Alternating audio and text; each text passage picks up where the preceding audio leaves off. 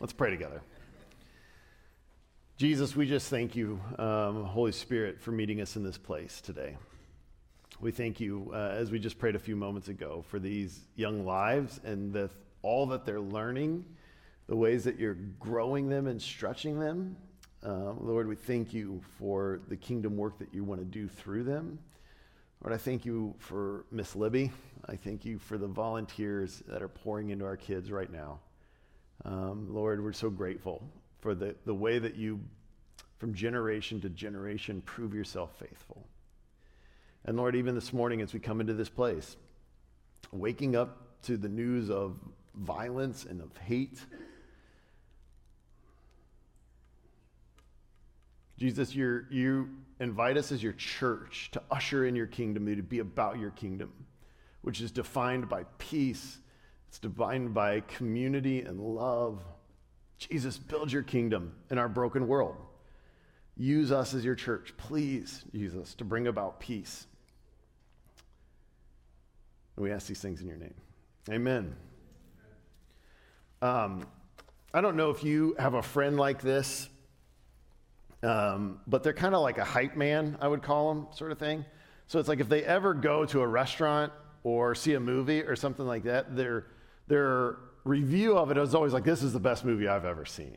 Like, this is the greatest movie. You got to go try this restaurant. It's fantastic, right? Like, and I kind of hate sort of having too many people build something up in my head because oftentimes then it's like, if everybody tells you this is the greatest movie you've ever seen, like it's inevitably going to be a disappointment when you go to see the movie because you're like, man, that was that was a really good movie. I don't was it the greatest movie that I've ever seen? Probably not, you know, or the same with like a restaurant. And so you have this this disconnect between your expectation, what you've been told, what what your idea of what things should look like and then the reality of it. I think oftentimes as Christians we we feel that in, in our broken world. We're so informed by hope and by this vision of God's kingdom, and yet we look around us, and today is no different, and we see brokenness and pain and suffering. And the same can be true for us as we think about our own experiences with Jesus. I, I wonder sometimes if we read things like Romans chapter 8 and, and really numerous other New Testament passage in their description of this victorious life in Christ. This, this life where we have been declared out from underneath of condemnation, where, where we're told that we have been set free from the law of sin and death, that we've been given this whole new mindset. Remember, this, this whole new motivational center, so that the mindset of the flesh no longer has authority over us we, we've been told that we have the mindset of the Spirit, which is leading us towards life and peace. Not only that, we, we, we have this picture of the Holy Spirit, the very Spirit, God Himself, living inside of us. So the same person who had the power to raise Jesus from the dead is using that power to produce in us the character of Christ. Paul's description of this, our status in, in Jesus is compelling and it's inspiring.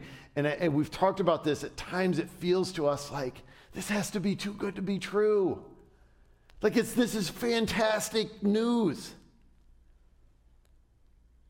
But sometimes I feel like the mindset of the flesh is still still got a pretty strong grip on me like the, the influence of the flesh, not only, if I'm being honest with you, not only does it feel present with me, there's many times where it feels like it's winning in me.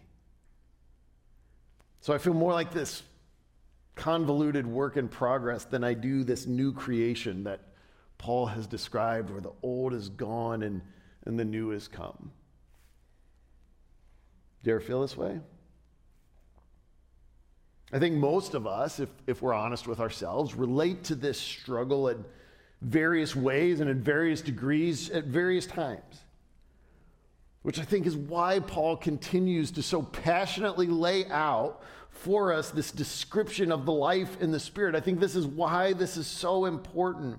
And Paul's not done. He's not done describing or talking about the benefits or the privileges of being in Christ. He's not done talking about the work that the Holy Spirit is, is unfolding in us.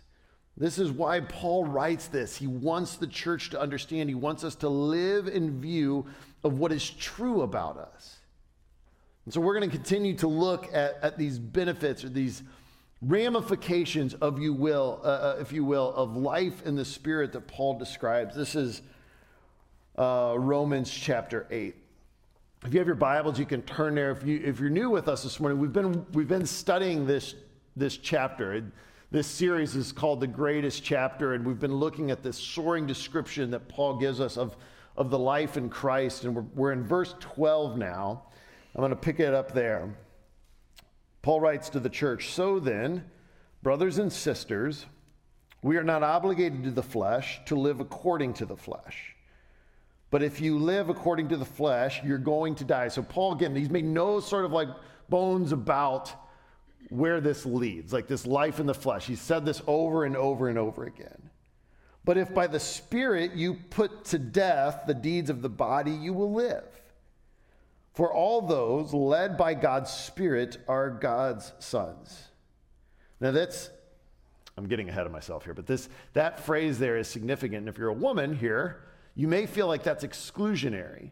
But actually, what Paul's doing is he's writing to the whole scale of the body of Christ in a first century world when all the rights and privileges were passed down through the sons.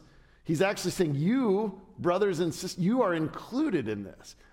Men and women, like similar to like when maybe like a guy's reaction to when uh, the church is referred to as the bride of Christ, and you're kind of like, okay, you know, like this. I want you to understand that you're. He's saying that this is kind of why this is so radical. Verse 15: For you did not receive a spirit of slavery to fall back into fear. Instead, you received the spirit of adoption, by whom we cry out, Abba, Father. The Spirit Himself testifies with our spirit that we are God's children, and if children, also heirs, heirs of God and co heirs with Christ. If indeed we suffer with Him, so that we may also be glorified with Him. Paul continues to help the church. He wants us to understand what does life in the Spirit mean?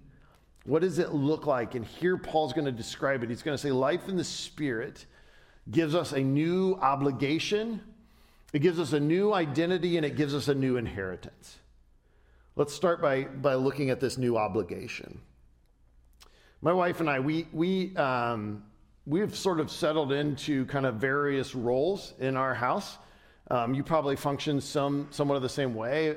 I sort of am responsible for most of the exterior of the home, like mowing the yard and doing all that sort of stuff. She manages and does most of the stuff on the interior. She does most of the cooking, but if it's grilling, I do the grilling. And but there's a lot of overlap. Like if I'm gone, she takes care of the outside. If she's gone, I take care of the inside. There's there's not these hard and fast rules that we live by. It's just sort of what works for us.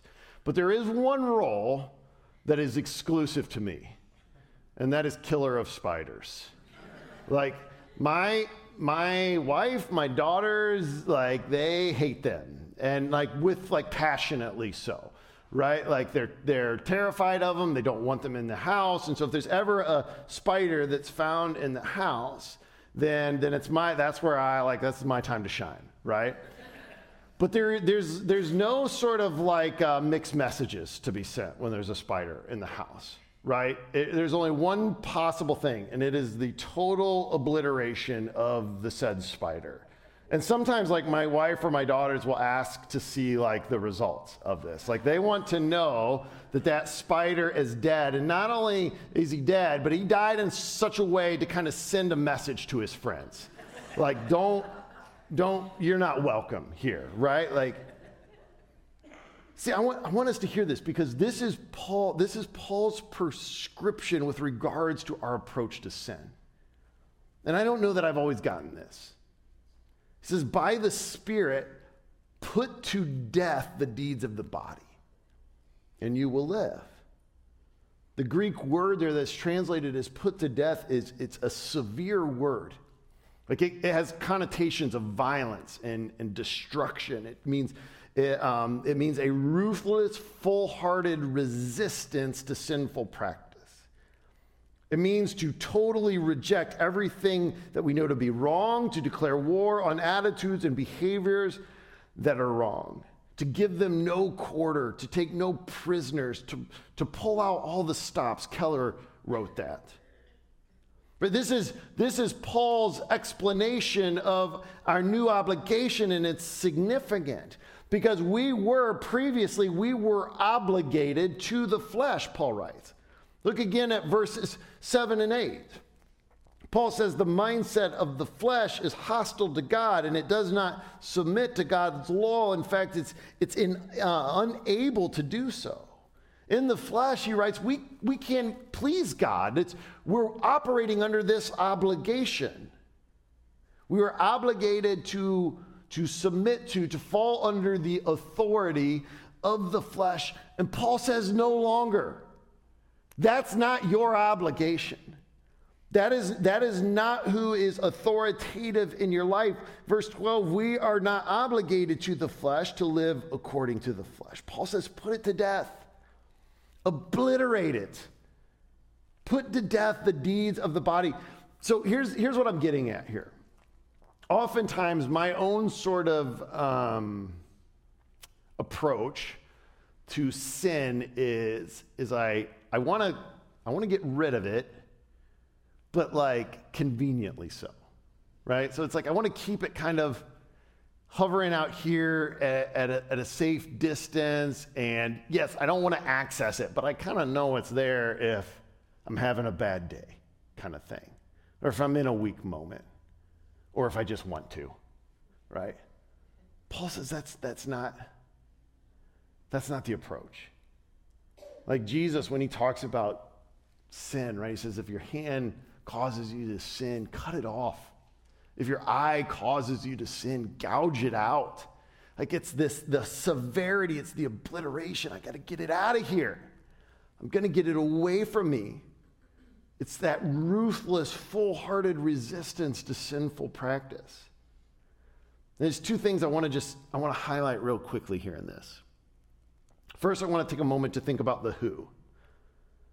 Because Paul's instructions here in Romans 8 is, is regarding my sin. It's my response to my sin, my approach to my sin. So, any license that I feel in the midst of this to obliterate the sin that is out there is, is that's misplaced, right? That's not to say that we're not engaged in the world. It's not to say we don't advocate for justice. We add the scripture is clear on all of these points. But what Paul is addressing here is sin's authority in my own life and in me.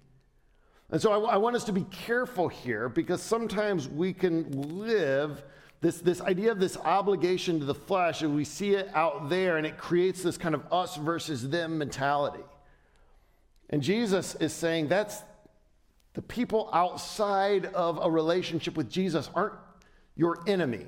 And the issue is not addressing their sin, it's addressing ours. Paul gives us all sorts of instructions about how we are to approach people in the world. And it's defined by compassion and love and humility and not animosity or aggression. So we can, we can inadvertently, even, in a, in, even coming from an appropriate place of passion, we can inadvertently misapply Paul's instructions here. But I think the second question, and this is the one I really just was sort of grappling with this week, is the how. How, does, how do we do this? And this really, I think, is the question that for so many of us we ask.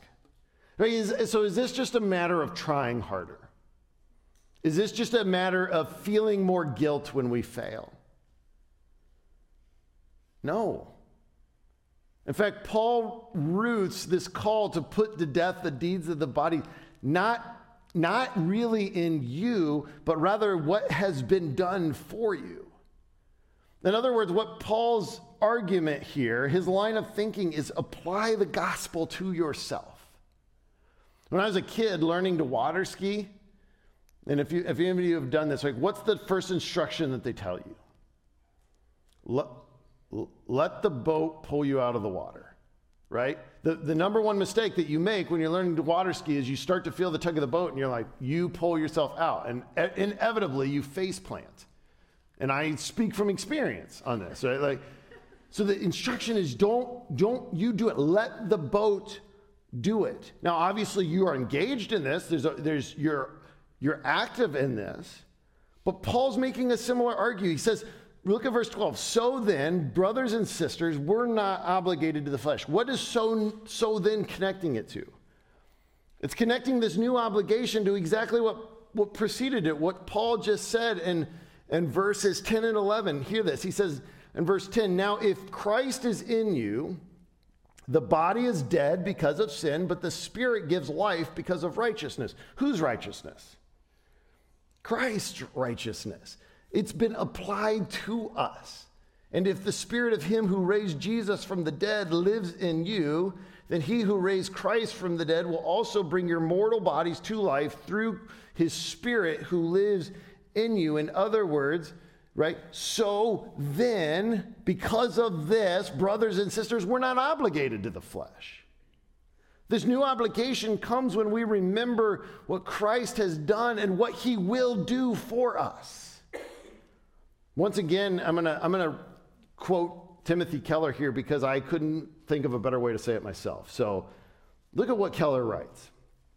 He says Paul is saying that sin can only be cut off at the root if we expose ourselves constantly to the unimaginable love of Christ for us. That exposure stimulates a wave of gratitude and a feeling of indebtedness. Sin can only grow in the soil of self pity and of a feeling of owedness. I'm not getting a fair shake. I'm not getting my needs met. I've had a hard life. God owes me. People owe me. I owe me. That's a heart attitude of owedness or entitlement. If you bathe yourself in the remembrance of the grace of God that will loosen, weaken, and kill sin at a motivational level. He goes on to say, we need to preach grace centered mini sermons to ourselves throughout the day, especially when we are tempted. See, this is, this is a massive shift away from our, our typical sort of idea of, okay, I got to buckle down. I got to, I got to, and again, I, please don't mishear me. I'm not trying to say that you aren't a part of this. What I'm trying to say is what empowers you in this, what changes us at that motivational level that Keller talked about, is what Christ has done for us. If we focus our energy on understanding the gospel and that that is true for each of us, our whole approach, our whole relationship to sin begins to change. It begins to, to loosen its grip of, of power over us. But Paul doesn't stop there. He says, Not only have you been given a, a new obligation, you also have a, a new identity.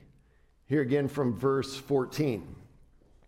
He says, For all those led by God's Spirit are God's sons. For you did not receive a spirit of slavery to fall back into fear, but instead you read the spirit of adoption, by whom we cry out, Abba, Father. The Spirit Himself testifies together with our spirit that we are God's children. If you know um, this church and this family, you know that, that adoption is, is a big part of our church family story. There's a number of you who have adopted, and, and we as a church love to be able to just welcome people into our church family. And many of you know Allie and Jonathan's story and the adoption of their son, and they're um, currently, I can say they're currently in the adoption process, again, which is exciting news, and we're praying for that. But I had the privilege at being a part of Jaden's um, finalization proceeding. And, and when Jaden's adoption was being finalized, I was able to serve as a witness to that adoption. I've got a picture up there. Apparently, I thought it was such a big event that I put on my nicest t shirt. and um, look at that smile on Jaden. And this event is important because this, this moment, I was there when this judge pronounced that Jaden has all the legal rights of sonship. It's all been applied to him. In fact, there's another picture, yeah, officially a Goebel.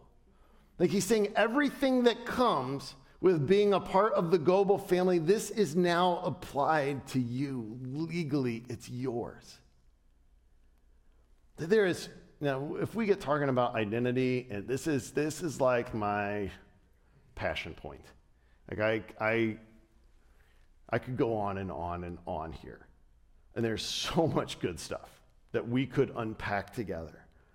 And and and we'll continue to think about and preach on and talk about. But I want to just I want us to feel the magnitude of being referred to as God's children of, of having a spirit of adoption. It's overwhelming. I want you to receive that this morning. I want you to hear that about yourself. If you are in Christ, right, that you have been adopted, given the, the, the rights, the privileges of, of being the children of God. Receive that.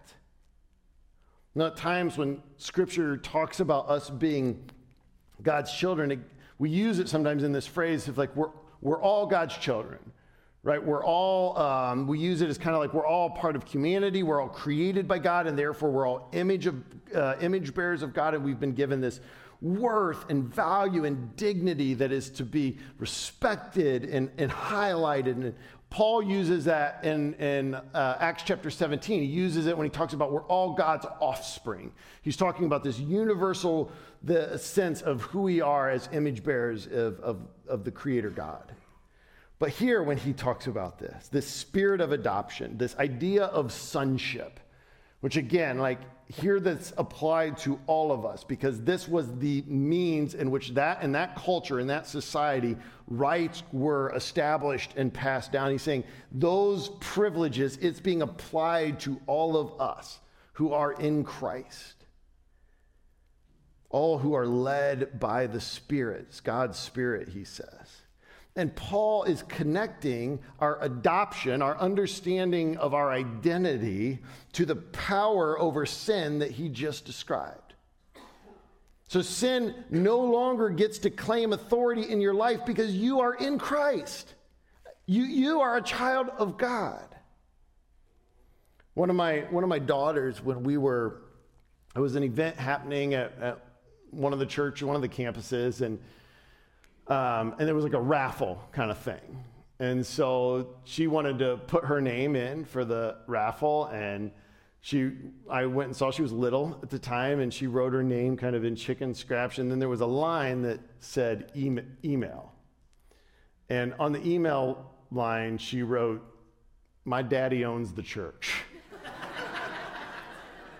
Which I quickly went and I was like, sorry, we had some conversations about But I want, I think she was trying to say, you know how to get a hold of me. But, um, listen to me on this. This is what Paul's saying is true about you. When the world wants to claim authority on you, when, when the flesh wants to say, you operate according to my rules, you get to say back to it, like, no, my dad created the world.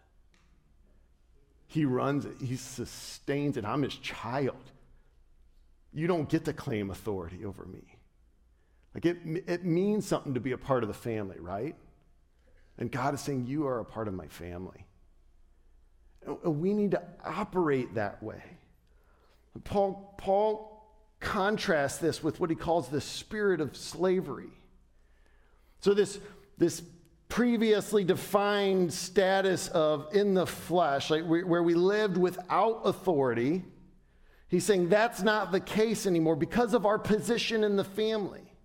So, all of the, the security, right? We don't lose our status as sons of daughters, all the authority, the intimacy. You've received a spirit of adoption wherein we cry out, Abba, Father, this relational, close proximity term. He's saying this is how we get to approach God. all the assurance, all of it has been applied to us. And here's the thing the Spirit Himself testifies with our spirit that we are God's children. In other words, the Spirit is affirming in us, it's reminding of us when we listen, it's reminding us of what our identity is, of who we are. This is our identity. So, once again, Paul's, Paul's whole point is to say that this has implications, right? This has, you've been adopted. The rights and the privileges of the family of God have been given to you, including freedom from sin. This is who you are. This is who you are. So live accordingly. And then Paul says, We've been given a new inheritance. Look again, these last two verses. The Spirit Himself testifies together with our spirit that we are God's children. And if children, also heirs. Heirs of God and co heirs with Christ, if indeed we suffer with Him, so that we may also be glorified with him. Paul saying, like, you bear a family likeness. My oldest daughter was born. This was before like cell phone cameras and that sort of thing. So we had this little digital camera, um, point and shoot thing. It was like a tiny little screen, much smaller than my cell phone screen. And so when Emma was born, I took a couple quick pictures of her and I wanted to run out to the family that was waiting in the lobby and to introduce them to Emma. And I come out with this little camera and this tiny little picture and this somewhat blurry image of a baby. And my mother in law looks at it and she goes, She looks just like Sherry. And I was like, Does she? Like, that's, you can barely, you don't even have your glasses on. Like, how can you, you know? And then it's like we take Emma home, right? And the first time my grandma, Emma's great grandma, is holding Emma, she's sitting at her dining room table holding this baby, and she goes, Who thinks this baby looks like a Moore? And she raises her own hand. Like, right, there's a likeness in the family, and Paul's saying, You bear this resemblance. You bear a family resemblance, a new inheritance, as he talks about it. But notice what he says here the inheritance is to share in his suffering, but it's also to share in his glory. Paul's saying, because you are a part of the family, then you are also a part of the family business. And when we look at the life of Christ, as we did throughout the Gospel of Mark, when we see him announcing the arrival of his kingdom, when he is disrupting systems of brokenness and mistreatment and pain and sorrow and grief, by some he is welcomed and cheered. Others rejected and persecuted him. And Paul's saying we get to be like him. In, in our adoption, we are also given this kingdom work. And in that work, if we're going to be about the things that he has placed us here to do, then we are also going to share in a suffering, in, in the brokenness that that surrounds us, that we see play out every day, and today is no different. But he says it's not an empty suffering because it's an inheritance unto glory. He's saying your future, although it, it will be marked with suffering as you remain in a broken world, but your future is secure in Christ. As Paul's going to talk more about this in the next section as we talk about groans to glory. You are an heir of God and a co heir with Christ. You're called to share in his work, and you're promised to share in his glory. And so, as I, as I wrap up, as I think about this, this experience that we have, like, why am I not experiencing this victorious life that Scripture describes? Why is there something wrong with me? Is there I want, I want us to, if we can believe what God says about us, if we can start to live like that is true, if you can hear that, that, that you are under a new obligation, that you in Christ are his beloved adopted son and daughter, and that you are promised a new inheritance. If we begin to adapt that, apply that to our lives, then we're going to experience all sorts of victory over sin, over disillusionment, over discouragement, all kinds of different things if we can believe what God says about us is true. That's my prayer for us today as the church. Would you pray with me? Father Jesus, we just want to um, we want to receive that from you today. We want to receive this soaring description of who Paul says that we are in you. And Jesus, would you forgive me for the moments when I fail to apply the gospel to myself, when I, when I live under an inferior identity? Lord, would you give me the boldness to be able to, when sin wants to claim authority over me, would you give me the boldness to say, well, my dad, he owns it all. He created it all. You have no claim of authority over me. May we experience this, and you may the Holy Spirit continue to speak these truths into our hearts and minds that we might live like they're true, because they are. It's in your name we pray. Amen.